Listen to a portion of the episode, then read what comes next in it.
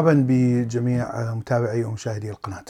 في هذه الحلقة أحببت أن أتكلم عن المصل المضاد أو اللقاح وكيف يعمل اللقاح وتاريخه وكيف بدأ البشر استخدام العلم طبعا بإنتاج هذه المواد تساعد الجسم في محاربة المرض قبل أن يصاب به الجسم.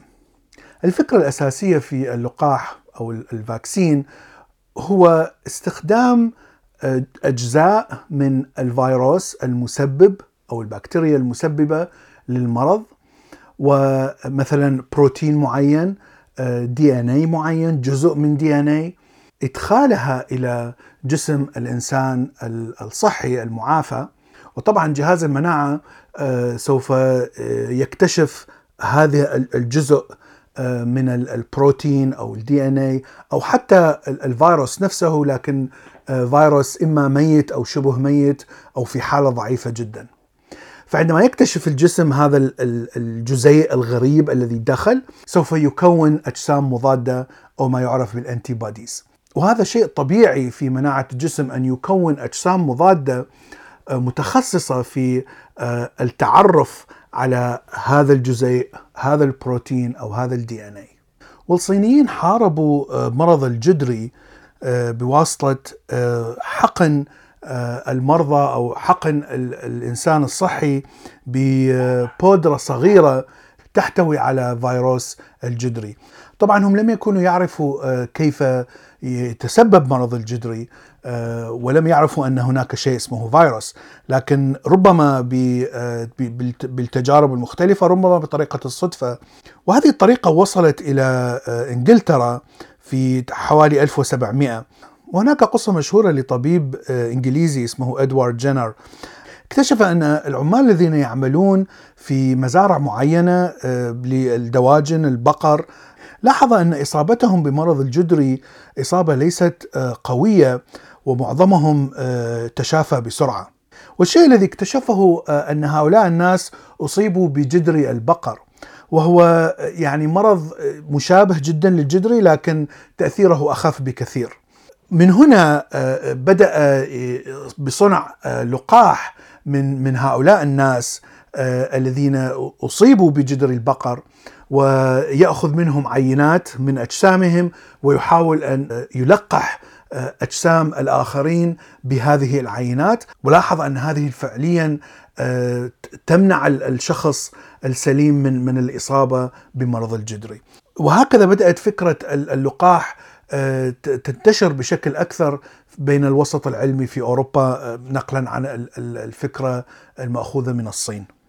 وعلى نفس المنهج في عام 1880 عمل لويس باستور الطبيب الفرنسي المشهور على صنع لقاح لكوليرا الدجاج والأنثراكس وبعد هذه الاكتشافات نلاحظ أن بدأت فكرة اللقاح أو ال vaccine تنتشر بشكل كبير في أوروبا. حتى الحكومات بدأت تضع إجبار اللقاح في القوانين. وحتى نفهم مدى تأثير اللقاح على الأمراض. يعني في عام 1858 في أمريكا كان هناك تقريبا 760 ألف حالة من الحصبة ميزلز مما نتج عن تقريبا 550 حالة من الموت في سنة واحدة. لكن بعد أن صنع مصل جديد أو فاكسين جديد هبطت هذه النسبة إلى 150 حالة بالسنة ولا يوجد أي حالة موت في السنوات التي أتت بعدها. وفي 2008 عادت الحصبة مرة أخرى في 64 حالة 63 منها نتيجة لأطفال لم يتم لقاحهم. وهذه المشكلة الجديدة التي بدأت تنتشر في أوروبا وأمريكا من ناس جهلة لا يفهمون كيف يعمل اللقاح، لا يفهمون الطريقة العلمية، يصدقون بأي إشاعة، قسم منهم يعني من من الجهة الدينية. هناك مجموعة تسمى بالمسيحيين العلميين Christian scientist مع إنه هذا مع إنهم تفكيرهم ليس له أي علاقة بالعلم لكنهم يعني يحاربون الأمراض بالدعاء ويرفضون أخذ أي أدوية. لكن هناك أيضا مجموعات أخرى ليست متدينة أيضا بدأت تقتنع بأن اللقاح يعني شيء غريب ليس طبيعي وقد يسبب مرض الأوتيزم أو التوحد. وطبعا هذا كلام خاطئ ولا يوجد أي دليل أي فاكسين أو أي لقاح يسبب آه، مرض الأوتيزم. ما هي أنواع اللقاحات؟ كما ذكرنا آه، اللقاح قد يتكون من بروتين معين أو آه، مواد معينة من الفيروس حتى يستطيع جهاز المناعة أن يتعرف على هذا البروتين ويصنع antibody أو أجسام مضادة فقط تحارب هذا البروتين المعين أو الجزء ال DNA المعين من الفيروس. أمثلة من هذا النوع من ال vaccine هو ال polio آه، أو ال hepatitis A أو ال rabies وحتى جزء من الإنفلونزا آه، فاكسين. النوع الثاني هو الذي يحتوي على آه، فيروسات حية التي تسبب المرض لكن هذه الفيروسات عملت بطريقة كيميائية معينة بحيث آه، إما الجينات التي في داخل الفيروس تسبب آه، المرض قد قتلت تماما أو أزيلت تماما فاذا ممكن أن الفيروس يدخل داخل الجسم لكنه لا يستطيع أن ينتشر بسهولة لوجود هذا التغير في ال DNA آه، فاذا الجسم يستطيع أن يكون أجسام مضادة ويحارب هذا الفيروس. آه، وطبعا الأجسام المضادة تبقى في الجسم حتى بعد أن آه، تقتل الفيروس يبقى الجسم المضاد في الجسم. ولهذا طبعا ال vaccine يبقى عادة مدى الحياة. طبعا يعتمد على ال vaccine ويعتمد على الجسم المضاد الذي ينتجه جهاز المناعة. الأمثلة على هذا النوع من ال vaccine وهو الفيروس الحي آه، هو yellow fever الحمى الصفراء measles الحصبة mumps آه، وال rubella وحتى مرض التايفويد وحتى هناك vaccine لمرض ال tuberculosis وهو سل يحتوي على نوع متغير جينيا عن هذا الفيروس وكأنما نحن آه، نضع فيروس جديد لكنه يسبب جهاز المناعة بإصدار الاجسام المضادة التي تحارب آه، الفيروس الأصلي آه، فيروس السل الأصلي. النوع الثالث من اللقاحات هو النوع الذي يعالج السموم. آه، فهو عادة يكون متكون من السموم التي تسبب الموت مثل سموم الثعابين مثلا لكنه طبعا مغير بعملية كيميائية معينة حتى آه، تعطب آه، الفعالية السمية له. وعندما يلقح الشخص بالمادة المتغيرة آه، يستطيع الجسم أن يكون أجسام مضادة ويحارب السم الذي قد يسبب الموت. وأمثلة على هذا اللقاح مثل التتنس والدبثيريا وأيضا قد يكون آه، كما ذكرنا لقاحات مضادة لسموم الأفاعي. النوع الرابع من اللقاح هو اللقاح آه، ما يسمى بسب يونت أو جزئي.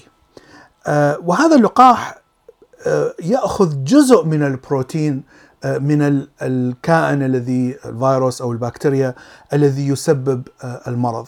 وليس يعني البروتين الكامل لهذا الفيروس. عادة يضاف هذا الجزء من البروتين إلى جينات أخرى من من فيروسات أخرى وينتج بشكل اليست الخميرة. فممكن أن يكون حبوب مثلا يتناولها الإنسان. ويستعمل هذه هذه الطريقة من الفاكسين في hepatitis B virus وحتى في لقاح ضد الطاعون البليغ. طبعا نحن نعرف أن كورونا فيروس الآن بدأ ينتشر والتوقع أنه سينتشر بشكل أكبر بكثير تقريبا في كل بلدان العالم لسبب بسيط لأن فترة احتضان الفيروس بين يومين إلى أسبوعين آه، خلال هذه المدة لا تظهر أي آه، أعراض للمرض آه، للشخص المصاب ولهذا الشخص لا يشعر بالمرض وبذلك سيقوم بممارسة حياته اليومية والاتصال بالآخرين ويبدأ بنقل هذا المرض للآخرين. وهذه الشيء الفرق الوحيد عنه عن آه، الفيروس المشابه بشكل كبير وهو سارز آه، فيروس الذي انتشر في بداية الألفينات. آه، سارز فيروس الأعراض تبدأ خلال ساعات. ولهذا عندما يصاب الإنسان بسارز فيروس يكون التعرف على المريض بشكل سريع ومن الممكن عزل هذا المريض بسرعة قبل أن ينقل المرض بعكس الكورونا فيروس. العلماء الصينيين آه، نشروا آه، خريطة الدي ان اي الجينية. للفيروس قبل تقريبا شهر ونصف آه، ولهذا بدأ تقريبا كثير من المراكز العلمية في العالم بالعمل على إنتاج لقاح حتى حتى يتعرف على دي ان اي معين أو بروتين معين كما ذكرنا الطريقة التي تعمل بها اللقاحات حتى يبدأ الجسم بصنع الأجسام المضادة. المشكلة أن ان اللقاح عندما يصنع في البداية آه، عادة آه، يبدأ التجارب على الحيوانات وهذه التجارب تستمر يعني لفترة مثلا ستة أشهر حتى يتم التأكد بأن اللقاح ليس لديه أي جوانب سلبية. آه، تؤثر على الجسم طبعا بشكل سلبي. وبعد هذه المدة عندما تنجح تجارب على الحيوانات يتم التجارب على المرضى من ال من ال الإنسان آه، مثلا ستة أشهر أخرى ومن ثم نستطيع التأكد بأن هذا اللقاح آه، يعمل بشكل فعال آه، ولا يوجد هناك مشاكل أو, عوامل جانبية مميتة. ولهذا حتى لو تم صنع هذا اللقاح خلال أسابيع أو خلال أشهر من الصعب استعماله إلا بعد سنة مثلا وهذه هي المشكلة لأنه ممكن أن يكون خلال سنة ممكن أن يكون الفيروس قد انتشر بشكل كبير وهذا هو التوقع آه، الآن. أتمنى من الجميع الصحة طبعا وشكرا لكم وإلى اللقاء في فيديو آخر.